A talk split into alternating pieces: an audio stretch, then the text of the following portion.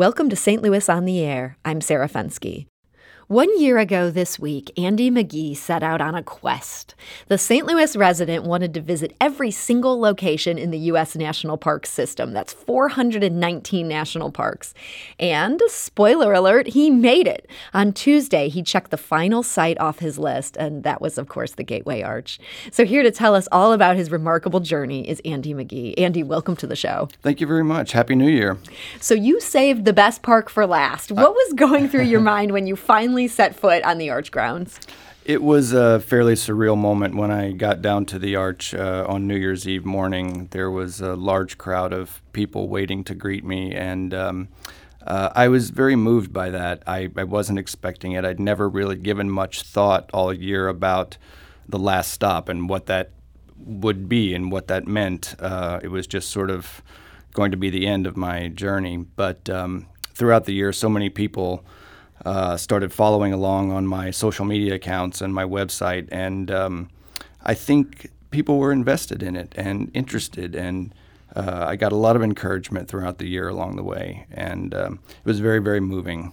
Now, visiting the park in St. Louis, that's obviously something of a gimme for a St. Louis guy. I feel like maybe the hardest step was that second to last park. what was the one you notched right before you finally came home? The one, uh, the second to last stop actually was Hawaii Volcanoes National Park on the Big Island of Hawaii. And what did that feel like as you stepped into that? I mean, at that point, you must have felt like, hey, it's all downhill from here. Right, right. It, uh, it that is an amazing park, and uh, it's it's it's a uh, it's it's still a very alive, active volcanic landscape, and so to be able to uh, traipse around in that place. Uh, and and kind of almost feel the earth trembling underneath your feet. You understand how how alive it is and how kind of insignificant you are in the face of something like that. Put some things in perspective. Perspective, for sure. Now, when you started this journey a year ago, the government shutdown um, ended up closing some parks. How did that affect your attempt to do all of this in one year? It was uh, a little daunting. I had, of course, planned the trip out, and then uh, right before I started, the government shutdown happened, and then it kept going and going and going and going. So most of my first month of the trip was um, filled with a lot of closed parks, hmm. places I wasn't able to get to get into or access or see.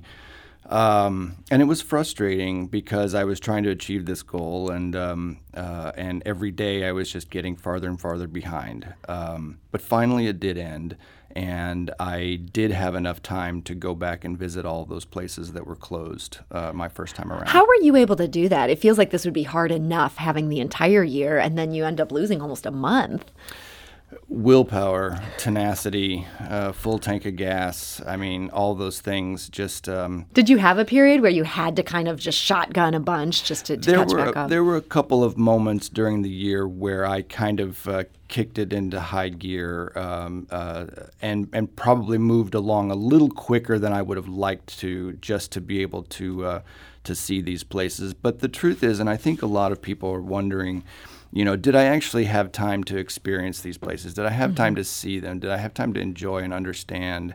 Or did I just, you know, you know, stop in and get a park stamp and a photograph and go on to the next place. And the truth is, um, I really got a very full experience in almost every place I stopped. There's a small number probably five parks or so this year that um, I feel like I didn't quite get the experience that I wanted to get. But that wasn't always due to time. A lot of times that was due to weather, that mm. was due to um, uh, certain uh, trail or road closures in the park for one reason or another. So you say that's only five out of 419? Uh, about, about, five or so. Yeah, five or six. The others, parts. you feel like you really kind of were I able do. to hit it. I do. That's mm-hmm. remarkable. Yeah. Now, of course, you know, I, I, didn't have enough time to hike every trail or see sure. everything or read every plaque or everything like that. But uh, but I did have very full experiences in these places. For the five where you felt a little bit shortchanged, is that something where in the coming year you're going to try to get back there? Definitely. I, ha- I have a list of uh, a running list of places places to get back to. Now, this is kind of a side note, but I'm so curious about this. Your online presence, you have this great blog and you know, you have the social media stuff. It's all branded 418 parks. That's but right. as we've been saying, when you arrived at the Gateway Arch, that was actually 419. So what happened? Did we add a new national park? We did. Uh, when I when I started the trip, there were uh, officially 418 units of the national park system, uh, and then uh, uh, in the spring. Uh, we did get a new unit added to the park system, so that upped the total to 419. And what's this new national park? I feel like how did we miss this news? The new na- it's a little bit complicated. The new national park is um, what, what what it was is we had an old park unit that was made up of several sites around the Pacific. It was called World War II Valor in the Pacific National Monument, and uh, during the course of the year, that that uh, park got um, dispersed out to other agencies except for two units, and one of those is the um, uh, um, uh, sorry, the Pearl Harbor Memorial in Oh, Hawaii. okay. And the other is a Tule Lake uh, in uh, Northern California, which is one of four national park units that are dedicated to the Japanese American internment during World War II. So from one park, we got two parks. Okay, so it was more of a That's- bureaucratic It's decision. more of a bureaucratic decision, yes. Okay, Mhm. it makes sense. That wasn't Yeah. a banner headline. Right, right. Um, okay, so you managed to hit all 419. And I saw on your blog you called this a year long experiment in self reliance and an exploration of the American landscape. What do you mean by self reliance in that context? It was. Um, I mean, it's a test. I did the trip by myself, and uh, part of the, the the test of the the trip was, you know, can you do that? Can you spend a year driving around by yourself uh, through all 50 states? Um, is that uh, uh, something to enjoy? And and you know, would I have the fortitude and the willpower to see it through um, every day? And I did. I mean, i- i- it was it was a little sort of questionable in the first couple of weeks, but very quickly I became uh, aware of how enjoyable it was to um, to travel around alone, to see these places and experience them on my terms alone. Was it ever lonely? It was. I just wrote in my blog that it was a year of solitude that was never solitary, and uh, there were so many people uh, invested in this um, and fo- that followed me along throughout the year, and I was in constant contact with people online, and it um, it made the whole uh, adventure so much more rewarding and meaningful. So What about in real life? Did you end up meeting interesting people in these all parks? All over the place, all over the place. Interesting people everywhere, both park visitors, park rangers, you know, interesting people at hotel bars, just you know everything. Yeah. Is there a conversation that stands out when you're looking back on that year? I had a really interesting moment uh, in the spring. I was at uh, I was at a hotel having a late dinner, and um, after a day in the parks, and a woman sat down next to me, and um, she was a little twitchy and nervous, and uh, I was kind of exhausted and wasn't really in the mood to talk to anybody. Um, but I was in, engaging her a little bit, and then finally she just turned to me and she said, "I just I just left my husband after 40 years." Oh my goodness. And this has nothing to do with the parks or anything like that. But it was such an incredible moment that that uh, she at that moment needed somebody to confide in, to talk to, to recognize that she existed. And I just happened to be the stranger sitting there that was that thing for her. Yeah. And I, I, I'll never forget it. It was a really amazing moment. Do you feel like you were able to give her what she needed in that moment? I think so, as best as I could, um, uh, and I hope so for her. Now, when you ended your journey um, on the blog, you had a quote from T.S. Eliot, who was the St. Louis born poet who, of course, left St. Louis and kind of turned his back on it.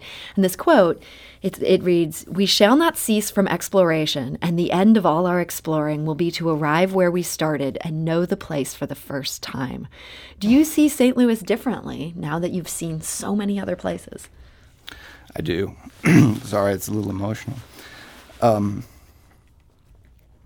no, I mean, you can, um, it's coming home again. And um, it's an amazing feeling. You have that greater sense of this place as your home? Definitely. Does this journey change how you feel about the United States? Most definitely. How so? I have a much broader appreciation for this country, for the diversity, for the people, for who we are, where we've been, the sacrifices made along the way to get here by so many people. And you're getting a little emotional again thinking about it. It sounds like this journey was one where not only did you get to see these beautiful places, but it seems like it really changed something also inside of you. It did. It did. I. It's you can't go back from something like this. You know, it's um, it's life altering. And how do you think going into this new year, um, how do you see yourself changing the way you live your day to day life now that all this exotic travel is over? I, I can't answer that question because I can't even see past uh, today right now. So maybe you have to detox uh, a little bit. I need to not de- literally decompress but... a little bit and um, uh, uh, find my footing again. Uh, I've been floating freely uh, all year long, and I felt very ungrounded, but in a in a healthy and positive way. So now I'm sort of back to reality, and I have to uh, figure out what that means for myself. Well, welcome home. Thank you very much. So, Andy McGee, thank you so much for joining us today and, and letting us follow along on your journey. Thank you. This is St. Louis on the Air on St. Louis Public Radio, 90.7 KWMU.